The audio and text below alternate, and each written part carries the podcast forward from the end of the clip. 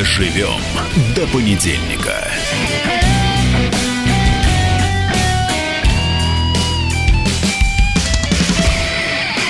А понедельник продолжается. Наталья Гончарова, Максим Шевченко. Максим Шевченко. Да, мы не просто дожили, мы идем по понедельнику. Очень мощно так идем, красиво Наталья идет так от бедра. Я, конечно, ползу в пробках вслед за Натальей, которая шагает по этим широким московским тротуарам, стуча каблучками, так посмеивается над нами, до сих пор еще не доехавшими, хотя уже к десяти часам можно было бы доехать, до работы, правильно? Даже там интересно, сколько народу. А уже кто-то до работы, а какие-то, допустим, женщины, которые отвозили детей в детский сад, уже ползут обратно из детских садов, значит, там. Ну, а, не, в детский сад отводят там к восьми, тридцати, ну, неважно, короче, в общем, вы все поняли, и, ну, ладно, наши проблемы. Наши проблемы, да, это вот серьезно, но тут что происходит в Барселоне, вот это проблема.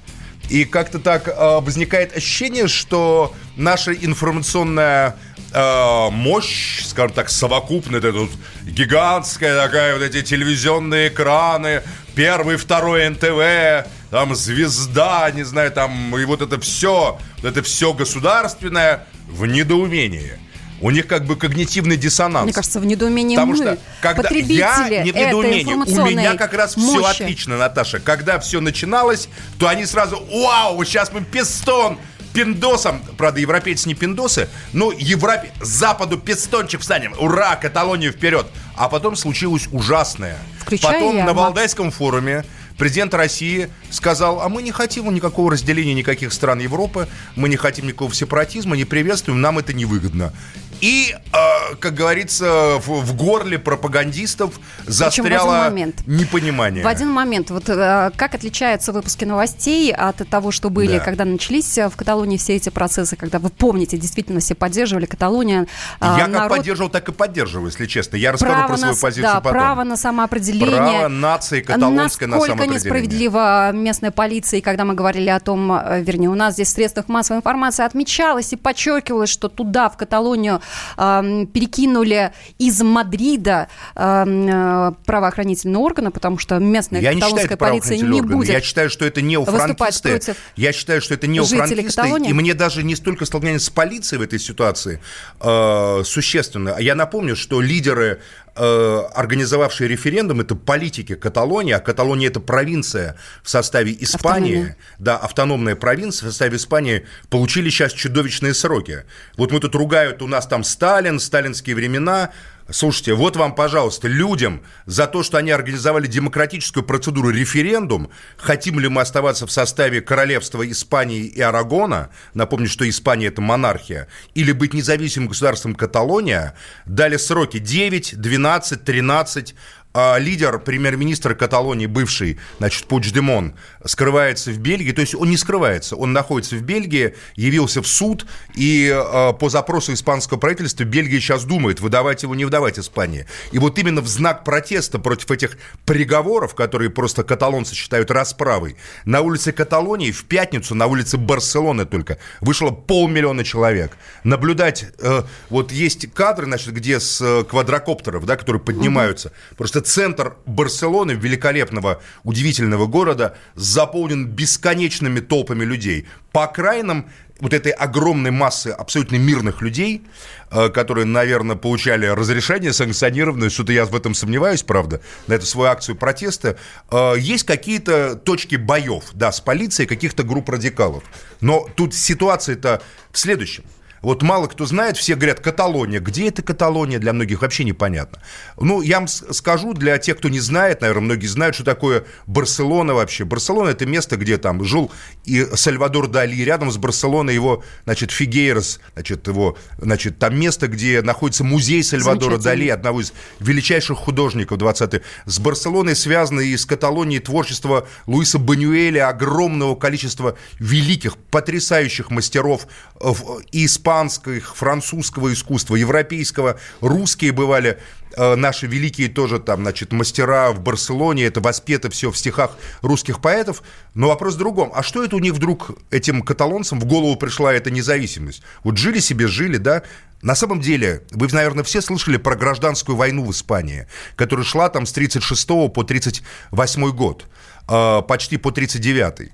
Которая закончилась весной тридцать девятого, для того, чтобы осенью тридцать девятого началась мировая война. В этой войне, напомню, были две стороны. Одна сторона была э, те, кого мы называем республиканцами, те, кто отстаивал позиции левого республиканского правительства Испании, пришедшего к власти в ходе демократических выборов, законных, как и сейчас референдум, на мой взгляд, является демократической процедурой. А с другой стороны, были восставшие традиционалисты, которые символизировались в руке, э, э, в лице Франко, генерала Франко, генерала Молы, и лидеров фашистского движения под названием «Фаланга». К ним примыкали роялисты, которые назывались «карлистами» тогда, которые были сторонниками монархии, тогда это был искусенный вопрос. И все это вылилось в кровопролитнейшую гражданскую войну. Так вот, Каталония была главной базой республиканского сопротивления. Интербригады были в Каталонии в основном. А так называемая народная республиканская милиция, которая возникла из левых анархистов, прежде всего, базировалась на Барселону и на Каталонию. Самые, самые ожесточенные бои между республиканцами и франкистами, а гражданская война в Испании унесла, по некоторым оценкам, от шестисот тысяч до миллиона людей. Жестокости в первые, особенно месяцы, были совершенно невероятные с обеих сторон, ну, честно скажем. Хотя мои симпатии всегда были на стороне республиканцев, потому что и великий роман Эрнеста Хемингуэя «По ком звонит колокол» об этих событиях. Роберт Джордан, главный герой, кто не читал, прочитайте. Это одна из величайших книг мировой литературы и двадцатого века точно. Это как раз Тируэль, под Тируэлем, значит, значит, каталонский, значит, ну вот как раз между Валенсией и Каталонией, между Толедо и Каталонией вот эти вот события происходят. Но получается, что гражданская война не заканчивалась? Гражданская война не заканчивалась. После победы в гражданской войне Франко запретил каталонский язык, запретил каталонцам даже говорить на этом языке. Есть там великие поэты, значит, каталонский Эрнандес, по-моему, он, значит, писал. Ну, ну, в общем, они тайком разговаривали, люди писали, хотя каталонский язык – это совсем не новояз. Это язык, идущий с раннего Средневековья, поскольку Испания, как единая страна, никогда не формировалась. Она формировалась из разных королевств, из разных территорий, которые в разную эпоху принадлежали там, значит, где-то баскам, где-то, значит, галисийцам, где-то вообще там были сарацины, то есть мусульманское и иудейское было такое, значит, такие государства, на юге особенно Гранада. Кстати, Барселона тоже была почти сто лет, значит, мавританской. И везде у каждого региона Испании были свои какие-то особенности, интеллектуальные, исторические особенности. Их объединял католицизм в основном, ну, я христианские регионы имею в виду. Их объединяло единое королевство Кастилии и Арагона, которое объединяло все эти дома, все эти регионы и Испании, но Каталония всегда стремилась к некой такой особенной позиции. И каталонцы, собственно говоря, в начале двадцатого века задались вопросом. Это еще движение началось в девятнадцатом веке на фоне общего развития вообще национализмов, которые тогда были, ну, скажем так, брендом буржуазного капиталистического развития. Появлением буржуазии появляется и национализм, как говорили мы, марксисты, как мы говорим, как способ оформления капитала. Капитал должен иметь какую-то привязку к территории, и вот проще всего брендировать с тем, что это капитал там испанский, каталонский, русский, не знаю, там английский и так далее. И а, тогда же началось преследование каталонской этой вот независимости, стремление к независимости. И решением, конечно, в республике, в испанской, была максимальная автономия Каталонии, конфедеративное строение, потому что помимо Каталонии в Испании есть еще проблема Басконии. Баски тоже были одним из регионов, которые сопротивлялись против франкистов во время гражданской войны, но, кстати, уже не под левыми лозунгами, как Каталония. Каталония-то всегда была левая и, и анархистская, а как раз под католическими лозунгами. Если католическая церковь была для Франко опорой фашистского mm-hmm. движения, то для басков она была опорой басконского национального сопротивления. И франкисты потом десятками расстреляли католических священников в Басконии, считая, что они являются фундаментом, значит, движения басков. Такое же в Галисии там, или в Астурии. Везде в Испании есть национальный какой-то... Испания, это, получается, такая горячая точка в, Испания, это потенциально, потенциально, она не горячая, горячая точка, если решать все согласно с теми принципами, которые декларируют То, европейцы. Если это вот, как говорится, если можно разделить... с этими принципами? Конечно, нет? нет. Я полностью поддерживаю каталонцев. Вот я, Максим Шевченко, полностью поддерживаю право каталонцев на каталуна. Это так называется язык Каталонии. Между прочим, он сильно отличается от испанского. Запрещают. Вот язык. Это они добились путем борьбы, тяжелейшей борьбы. Потому что э, за... Еще, еще раз говорю, при Франко язык был запрещен. Просто-напросто. Я считаю, что если Косово может отделиться от Сербии, то и Каталония может отделиться от Испании. Но мы видим, что правила разные. На востоке Европы можно дробить как угодно государство, а в этих монархиях старых европейских на Западе, как говорится, все должно быть как на кладбище. Тишь да гладь, да Божья благодать. Но мы начали с информационного освещения здесь. И а вот здесь, как говорится, наши, как говорится, после того, как небольшой... Путин сказал... Да. в замешательстве замкнулись и не, и не знают, то ли им теперь поддерживать борьбу каталонцев, что они не хотят, потому что аналогии-то возникают по отношению к России, где зажимают регионы и нарушают права народов, по Тут крайней мере, на изучение языков. С Крымом. Всплывает. Ну, Крым нет, это совсем другая тема. Потому что Крым — это межгосударственный Я конфликт. Я считаю, что тогда поддерживали Давайте эту кампанию Давайте после перерыва поговорим об этом. Именно с упором на Крым, Крым, я считаю, вообще другая тема.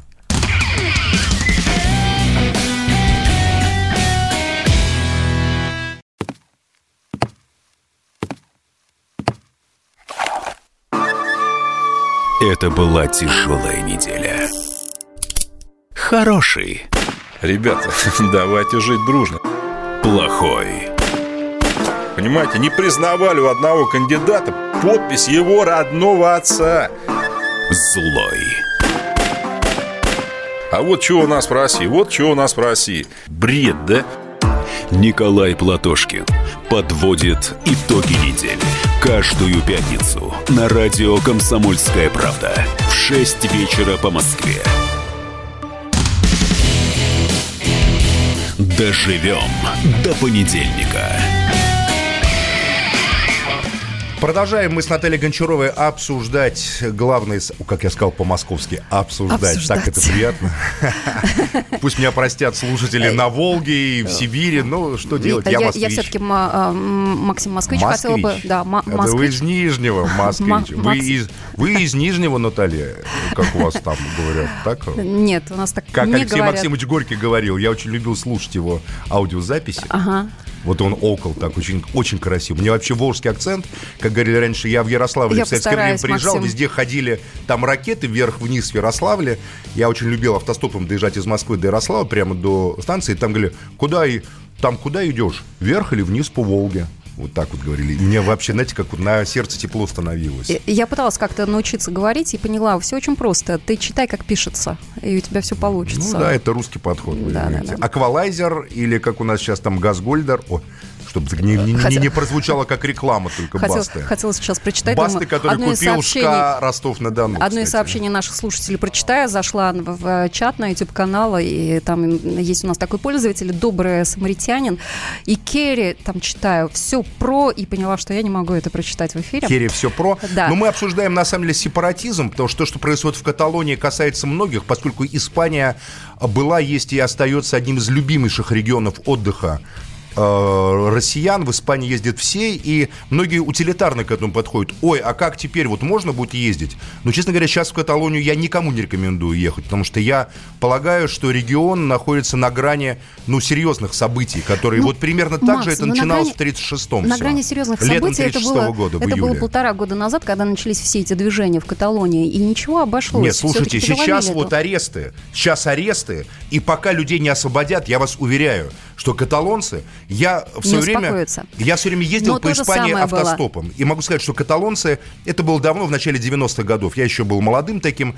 И в некоторых регионах очень тяжелый автостоп. Вот чем отличаются каталонцы? Если каталонец угу. едет, он тебя всегда подвезет. Всегда вот из там девяносто процентов останавливающихся машин это были каталонцы в любых регионах. Это были водители, потому что у них есть какое-то ощущение солидарности. Они реально... Каталония...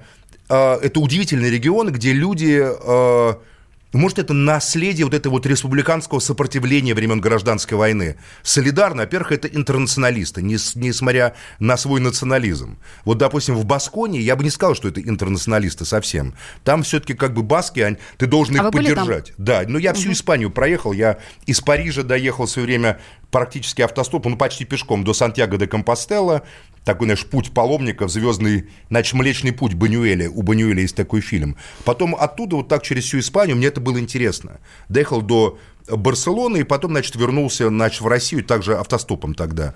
Это был девяносто четвёртый, по-моему, год или девяносто пятый. И вот Каталония, она очень сильно отличается. Там люди приветливы, там тебя люди... Ну, вообще, во всей Испании люди как бы приветливы. Но каталонцы есть особенность какая-то удивительная. И поэтому...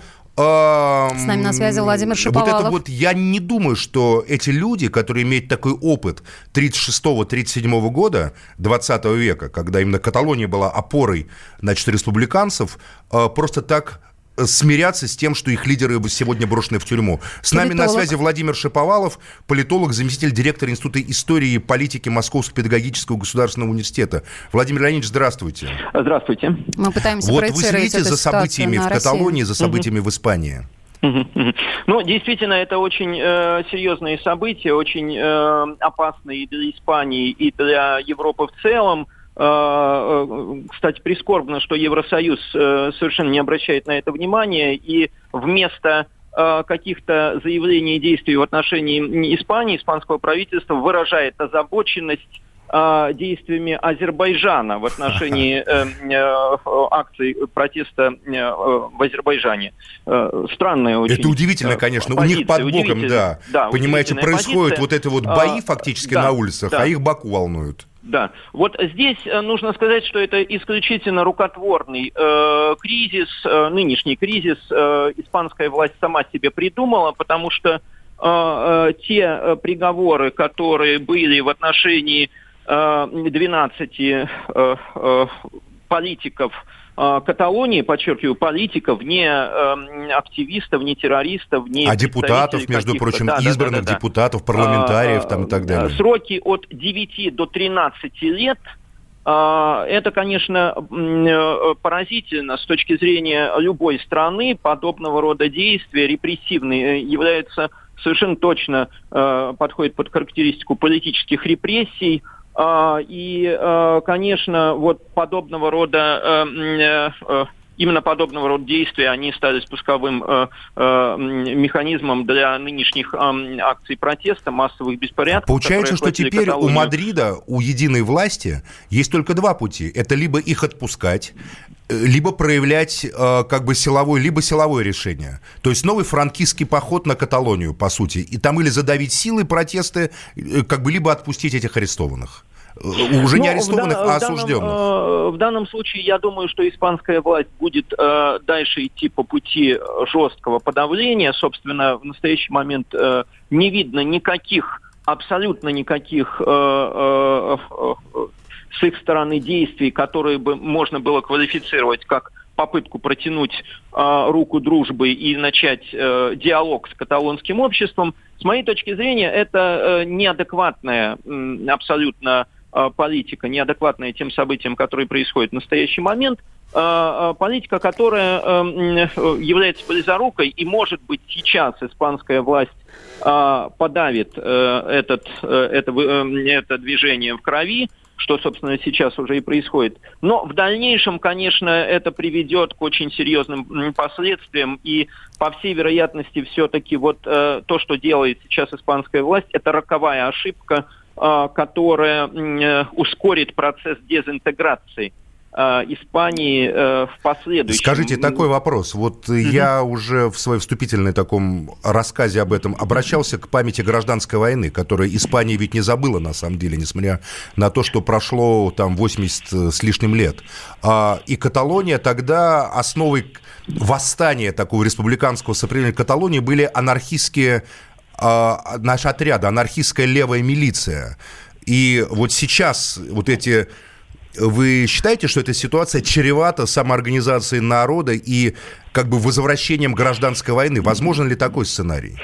Он сейчас уже происходит. В настоящий, в настоящий момент фактически происходит самоорганизация народа, радикализация выступления. Мы Вооружение видим, в каком-то смысле да, даже. Что, что, что сейчас идет. В то же самое время я хотел бы подчеркнуть, что есть существенное отличие от периода гражданской войны. Гражданская война все-таки э, носила общенациональный, общеиспанский характер. Ну да. И да, каталонцы были э, в авангарде этого движения, э, безусловно, но сейчас это чистой воды э, э, сепаратистское движение. И э, испанцы, э, представители других испанских э, территорий, провинций, они, э, конечно, не будут присоединяться, они будут рассматривать данное движение как проявление сепаратизма со стороны каталонцев.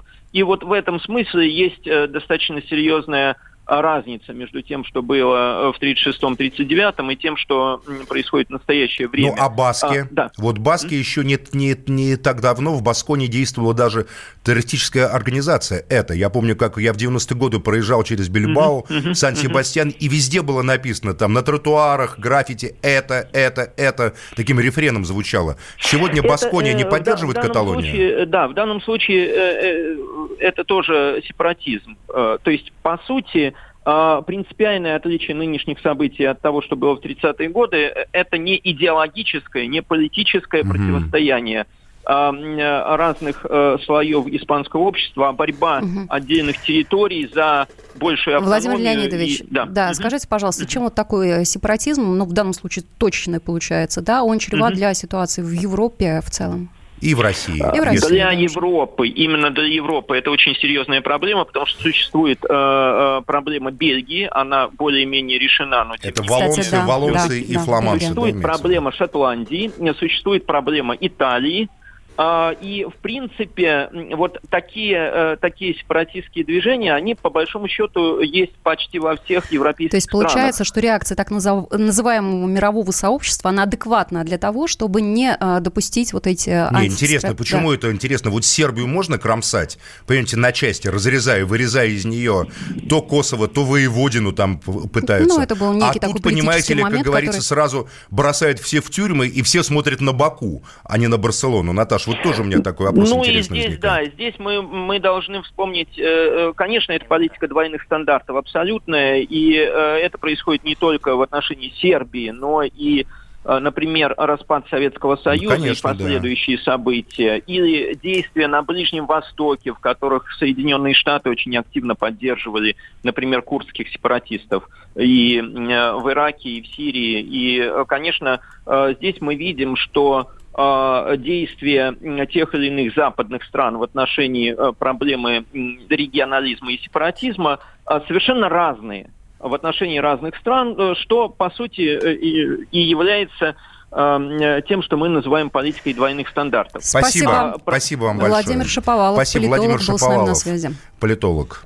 Я поддерживаю протест каталонцев, потому что я вырос на Хемингуэе, Сальва... Сальвадор Дали был и остается одним из моих любимых художников. Бунюэль мой любимейший кинорежиссер. Которое, на самом деле, да плевать цель... на это сообщество мировое. Не... Каталония права, Барселона права. Ну, живем до понедельника. Лучше и сто раз услышать, и сто раз увидеть. Наш эфир на YouTube-канале «Радио Комсомольская правда». Для всех, кто любит по-разному. И ушами, и глазами. Доживем до понедельника.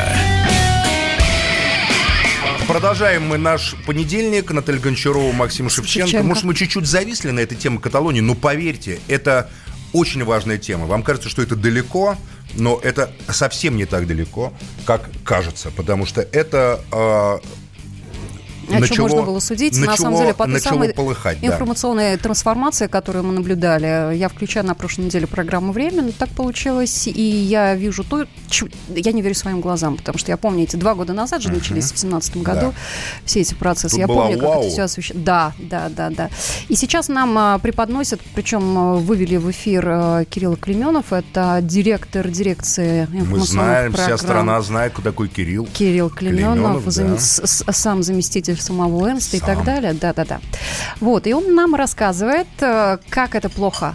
И вот он приводит, на самом деле, в сравнение протесты, московские протесты, как действовала полиция, как действует каталонская полиция, которой все позволено, и почему это не это позволено здесь абсолютно некорректное сравнение, полиция. Потому что в Каталонии, еще раз подчеркну, есть боевые отряды на стороне протестующих, которые заточены и на вот боевые действия. А в Москве говорят, ничего подобного не было в Москве. Никаких боевых отрядов в Москве не было. В Москве москвичи просто гуляли, а, а вот на них ты напали. Понимаешь, Макс, тут ты, ты понимаешь, что такое пропаганда, да? Потому что ведь можно не, не обязательно говорить неправду. Можно не сказать частицу правды. Это правда. Это будет выглядеть неправда. Это правда о неправде. Да. Давайте теперь поговорим дальше об организации, которая э, ей, ей является квинтэссенцией правды, но правды в ситуации, когда эта правда не только мало кому нужна во власти, но и повисает как бы в вакууме. Я почти семь лет был членом Совета по правам человека при президенте Российской Федерации. Год назад, в мае месяце, я вышел из этого совета. Расскажите, кстати, да, почему? Знак протеста. Это же тоже интересная история. А я вышел потому, была. что тогда в Москве во время одной из демонстраций люди, которые называют себя казаками, я никаких казаков в Москве, отродясь, у нас не бывало. Нет, то есть к нам в Москву казаки-то приходили вместе с поляками в тысяча шестьсот двенадцатом году, их отсюда выгнали тогда москвичи. Вместе, с, кстати, с нижегородцами.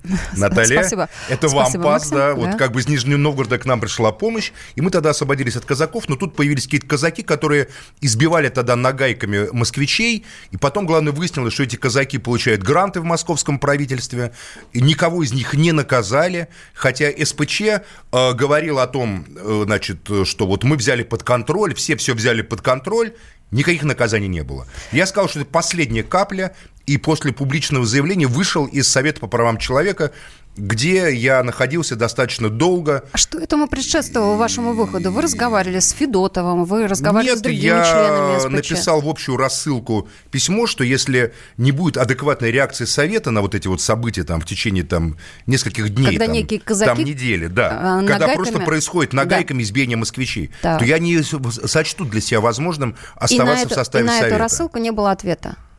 Нет, там была достаточно дискуссия на эту тему, но единой консолидированной адекватной позиции не было, а участвовать в дискуссиях я просто не считал для себя возможным. То есть Совет по правам человека сказал, что, ну нет, наверное, это нет, не наш нет, уровень, мы не будем... не может сказать Совет по правам человека. Да. Почему мы это обсуждаем? Потому что на прошлой неделе я стали понять, муссироваться слухи. Эту... Почему у вас был этот внутренний протест? Почему а, вы не хотели переломить эту ситуацию изнутри? Потому что до этого наши жалобы, наши записки докладные, которые мы писали, ездя по тюрьмам России, ездя по разным регионам, где нарушаются права человека, которые мы клали на стол президенту, когда он с нами встречался, передавали его чиновникам, такое ощущение, попадали просто в небытие, просто в бездну. У меня просто возникло ощущение, что, будучи членом Совета по правам человека, я просто участвую в каком-то э, очень, на первый взгляд, важном и серьезном спектакле, потому что люди там очень важные и серьезные.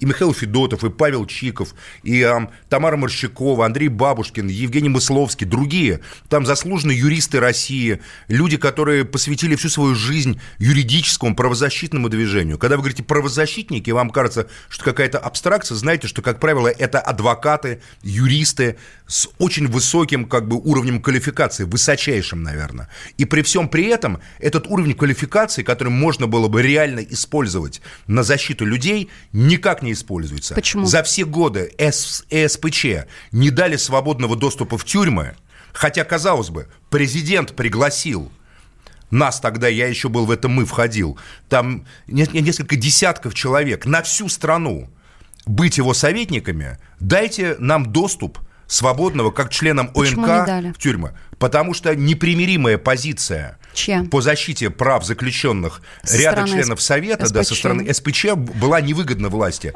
Поэтому не только не дали, но в итоге в конце моего нахождения в Совете только один Федотов, будучи советником президента, имел право, то есть секретарь, значит, руководитель Совета, доступа, значит, по жалобам заключенных. И Михаил Александрович, честно скажу, всегда этим правом пользовался, чтобы защитить людей. У меня вообще к Федотову, отставку которого по возрасту сейчас широко обсуждается. Почему именно мы сейчас и поднимаем эту да, тему? Да, только СПЧ? Самые теплые слова, потому что я Михаила Санча знаю как великолепного дипломата. Он меня учил, потому что я человек горячий сам по себе, сдерживаться в каких-то ситуациях. Да? Вот когда мне хотелось бы там как Лису говорит, мне, он, он мне говорил, Максим Леонидович, подождите, подумайте, давайте сейчас мы обсудим, может быть, можно решить вопрос не публичным скандалом, да. а... Но, с другой стороны, одна из предшественниц Федотова, Памфилова, и говорят, члены СПЧ, на, на самом деле, и те, кто стащ... стоит в правозащитном движении рядом, что при Памфиловой Совет по правам человека достигал больших результатов, чем... А я потому что считаю, что тогда во власти была другая ситуация. Тогда Владислав Сурков руководил внутренней политикой,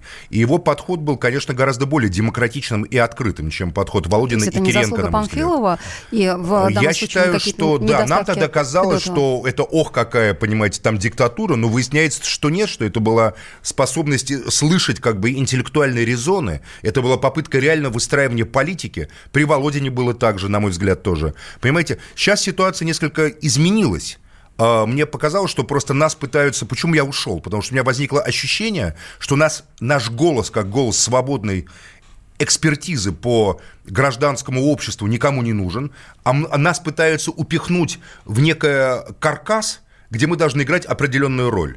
Я не собираюсь играть роль, обманывая и президента, и э, народ Российской Федерации. Павел как... Чиков, о котором вы говорили, это Павел адвокат. Павел Чиков, замечательный руководитель движения да, «Агора», правозащитного. правозащитное да. движение «Агора». И вот он написал у себя в Телеграм-канале, что, например, за это лето Москва и москвичи сделали для правозащиты гораздо больше, отстояв несколько невиновных в московском деле, чем за все время существования СПЧ при Федотове.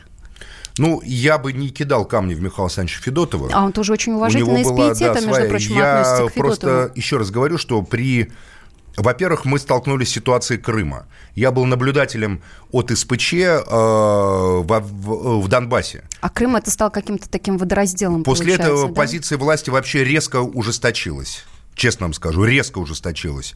Власть вообще отказалась, на мой взгляд, от конструктивного такого диалога, понимаете, который детализирует какие-то вещи. И в итоге мы вместо того, чтобы быть превентивным органом, который, допустим, помогал бы в СИНу, э, там, значит, генералу Корниенко, генералу Рудому, значит, э, ну, как бы превентивно отслеживать ситуацию в тех или иных тюрьмах. Фактически СПЧ был вынужден уже постфактум, после ярославского скандала, когда в Ярославле, значит, там пошло видео о пытках, да, в колонии номер один, там или в Копейске, вот когда э, как бы реагировать постфактум, то есть мы должны были замазывать эту ситуацию. Когда в Копейске возник бунт заключенных из-за того, что они считали недопустимым содержание там некоторых людей, да, ну и вообще в целом режим зоны, то мы туда, поехав в Копейск, нам, казалось, вступили в конструктивный диалог со ВСИНом. У нас мы, были целые записки по предложению, каким образом гуманизировать эту ситуацию. Хотя там были чудовищные вещи, на мой взгляд, совершенно. Вскрылось, вообще, в частности, рабское использование труда заключенных. Там, когда в ведомостях я видел там зарплаты одиннадцать, четырнадцать, семнадцать рублей за работу в цехах, то, конечно, возникали вопросы. Но так или иначе, а, но после этого не только не гуманизировалась ситуация, а нам вообще закрыли туда доступ. И последней, наверное, каплей была наша поездка по Северному Кавказу, когда э, Елена Масюк и Андрей Бабушкин, кажется, нашли, значит, не, не зарегистрированную тюрьму, куда привозили людей и не регистрировали их, содержав там, то есть подвергали просто допросам и пыткам без регистрации, чем самым, как говорится, делали практически невозможной их защиту. Э, я думаю, что власть вместо того, чтобы пойти на... гуманизацию конституционную этой системы, просто решила, да нафиг они нужны, заткнуть им глотки. Я каждый час начинаю с этого эфира таким вопросом, у каждой проблемы а есть многие... имя и фамилия, а здесь...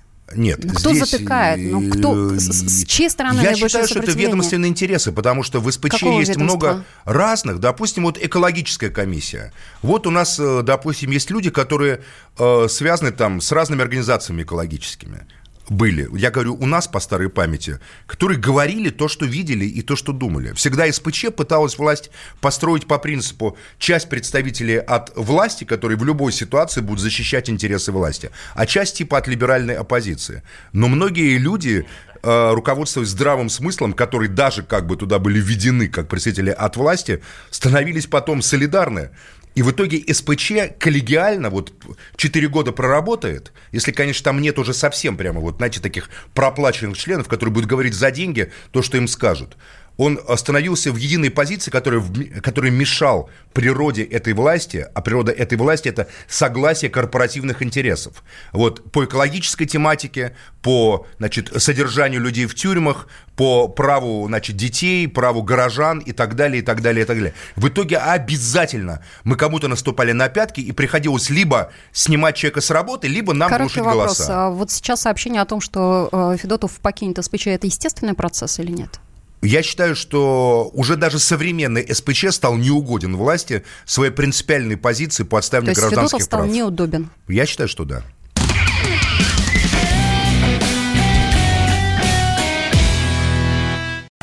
Можно уйти в большую политику, но большой спорт пойдет вместе с тобой.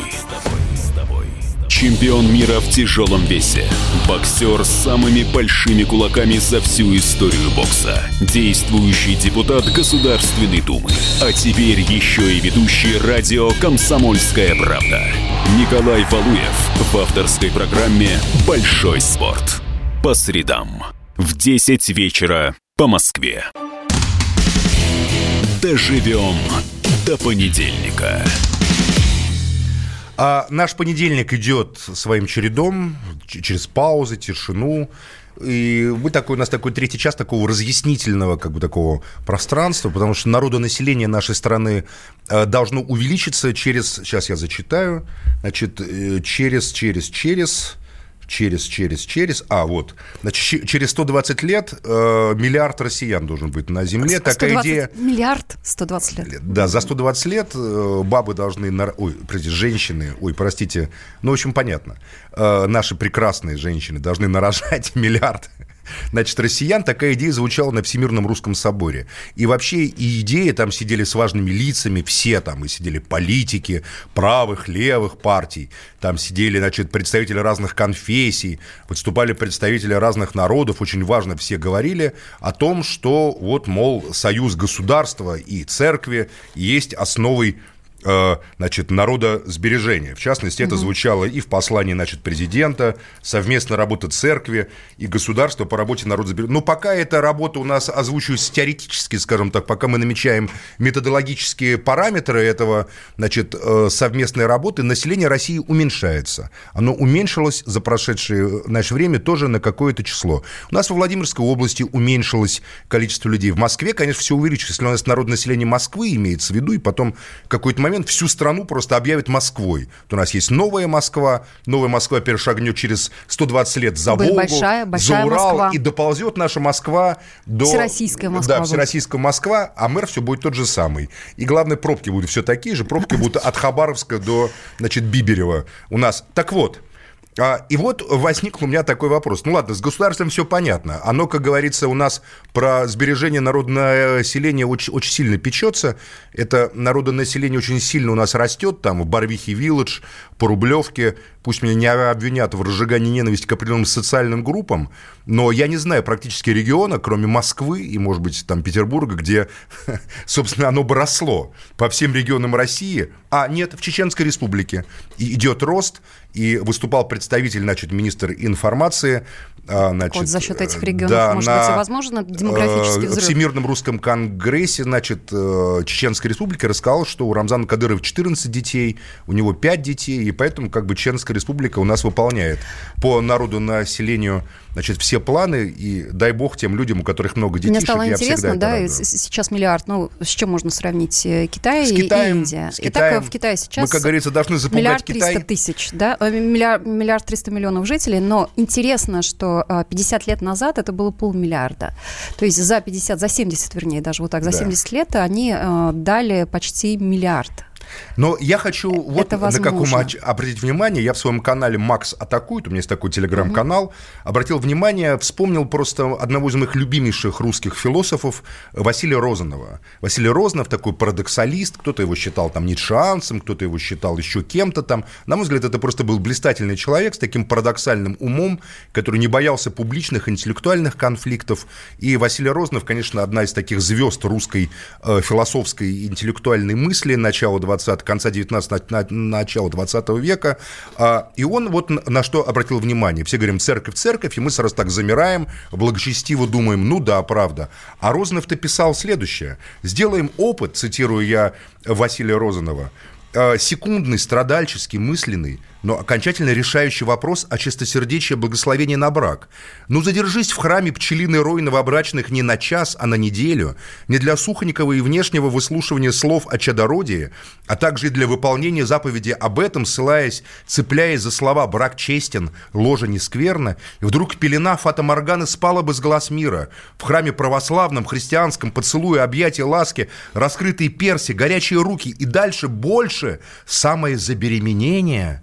Я делаю страдальческий опыт. Он нужен, он учит нас, что по церковному воззрению мы все незаконно рождены, все в браке в блуд. Храм после нескольких суток, проведенных в нем счастливыми Ромео и Юлией, Лизою, Катериной и Лаврецким, это герои русской классики девятнадцатого века, молодым посвященным священникам и его матушкой, пришлось бы вторично осветить. Так он неслыханно, невыразимо осквернен, оскорблен, искажен, до основания метафизически разрушен, многоточие счастливыми минутами новобрачных, казалось бы, невинными и благословленными в венчании. Вам надо то озвучивать есть, книги, Максим. Василий Розанов обратил внимание на то, что в церкви на самом деле господствует аскетический идеал, что есть такой тезис, что свет монахам ангелы, свет мирянам монахи. То есть идеал безбрачия, умерщвления плоти и невинности, он пропагандируется.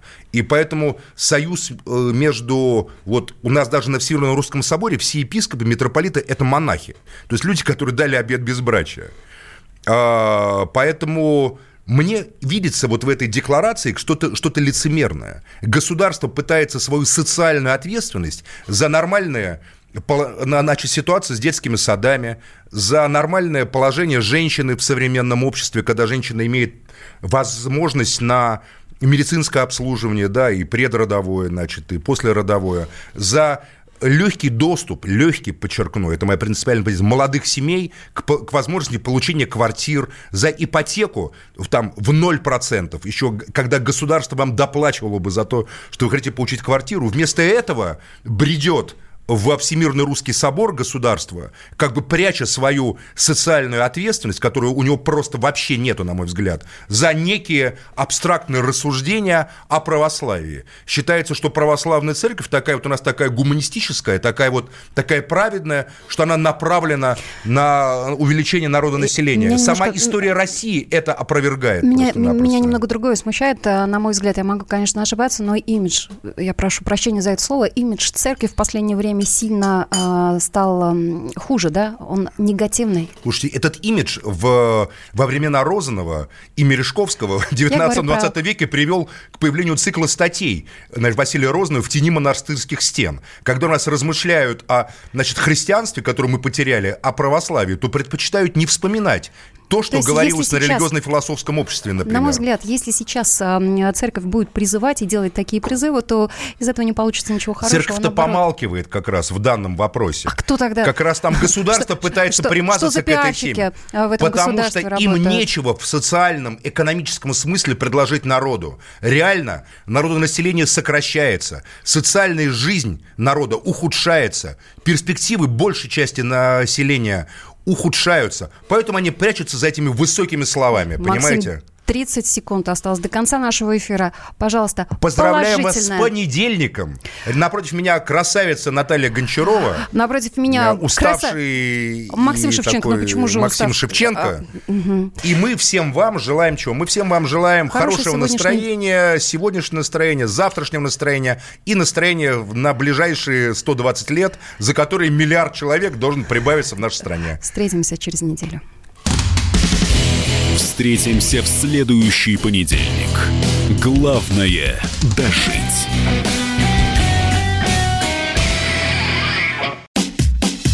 Накал страстей на радио «Комсомольская правда». Кто прав? И главное, кто виноват? Все губернаторы и мэры сидят у телевизора с блокнотиком. Не дай бог, кто-то что-то сейчас Путину задаст какой-то вопрос. Врачей нет? Нет. Педагогов нет? Нет. Мы тут революционную ситуацию себе закладываем. Жги глаголом этих мразей. Извините, у нас каждую неделю какие-нибудь там задержания и посадки.